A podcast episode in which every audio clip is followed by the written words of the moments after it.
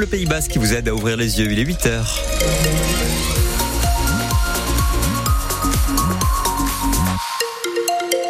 Journal présenté par Wassi Laguitoun. Et ça va être encore couvert aujourd'hui au Pays Basque. Oui, pas mal de nuages qui s'annoncent et qui sont annoncés épais par Météo France. Peut-être quelques éclaircies ce matin, mais surtout du gris pour cet après-midi. Le retour de quelques averses est seulement pour le début de nuit.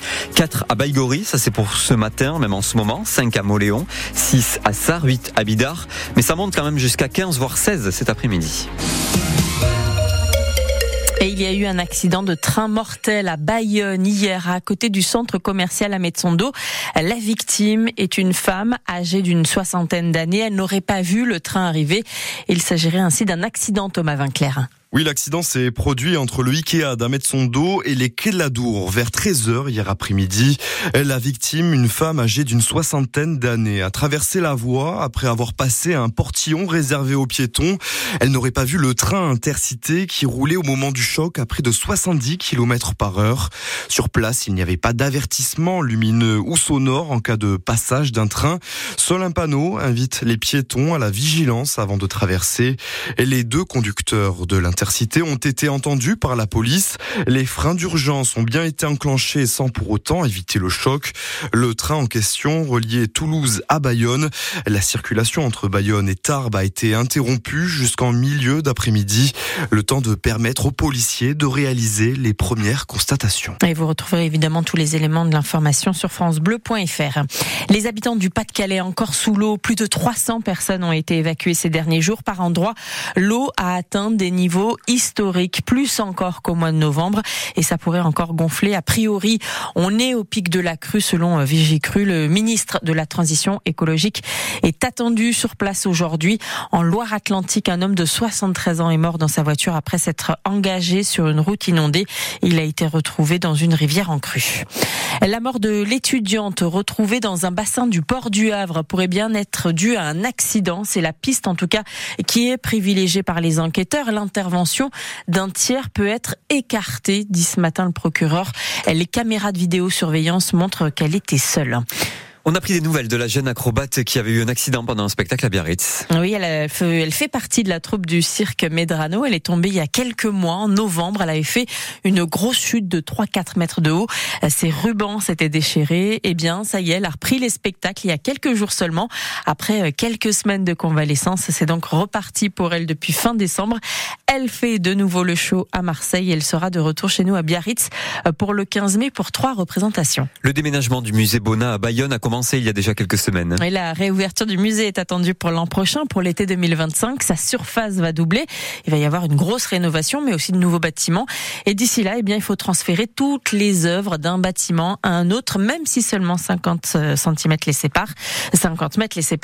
Et ça, c'est Céline Arnal. On ne dirait pas comme ça, mais c'est un énorme travail. Et il a fallu 6 mois pour préparer ce déménagement et 6 semaines pour déplacer des milliers d'œuvres. Sauf que déplacer une œuvre vieille parfois de 400 ans, ça ne se fait pas comme pour un canapé. On ne peut pas transférer une œuvre nue. Isabelle Cazenave est conservatrice, directeur du projet Bonnat-Eleu. Il faut l'emballer pour qu'elle puisse supporter le déplacement, même si c'est un déplacement de 50 mètres, parce que ça vibre, parce qu'il peut y avoir une maladresse, mais c'est surtout en raison du climat. Pour parcourir les 50 mètres de la cour, un tunnel a été construit.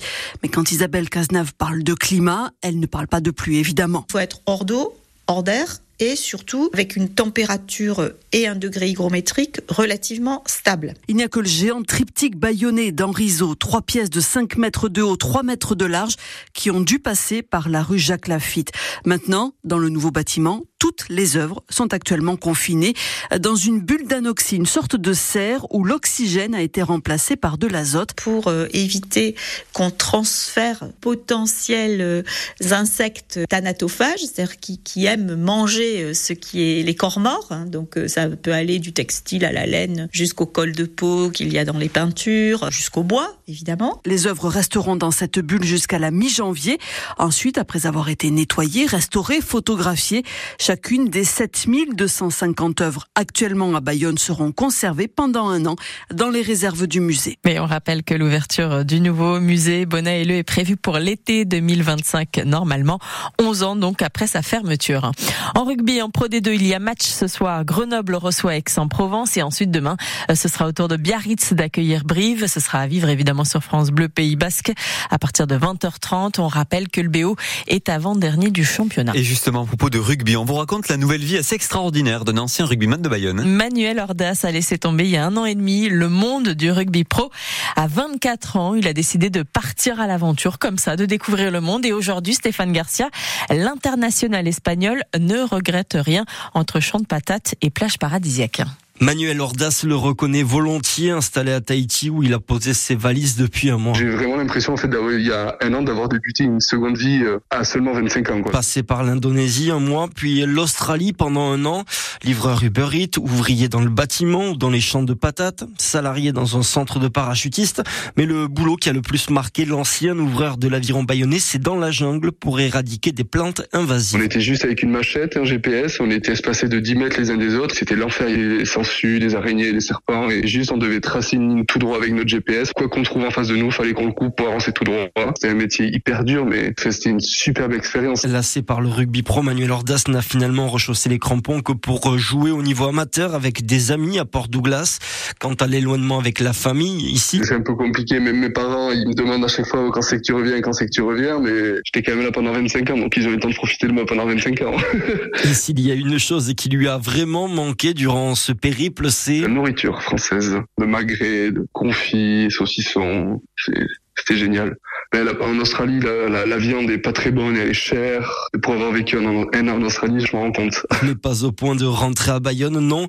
L'ancien joueur de rugby rêve désormais de finir ses formations pour devenir pilote de ligne. Et les anecdotes de Manuel Ordas sont à retrouver en photo et en vidéo sur francebleu.fr. Et puis toujours à propos de rugby, l'équipe de France a réglé une polémique hier, celle du nombre de joueurs appelés à représenter le maillot bleu, blanc, rouge. Oui, jusqu'à présent, 42 joueurs pouvaient être mis à disposition de l'équipe, ce qui les rendait indisponibles forcément pour leur club.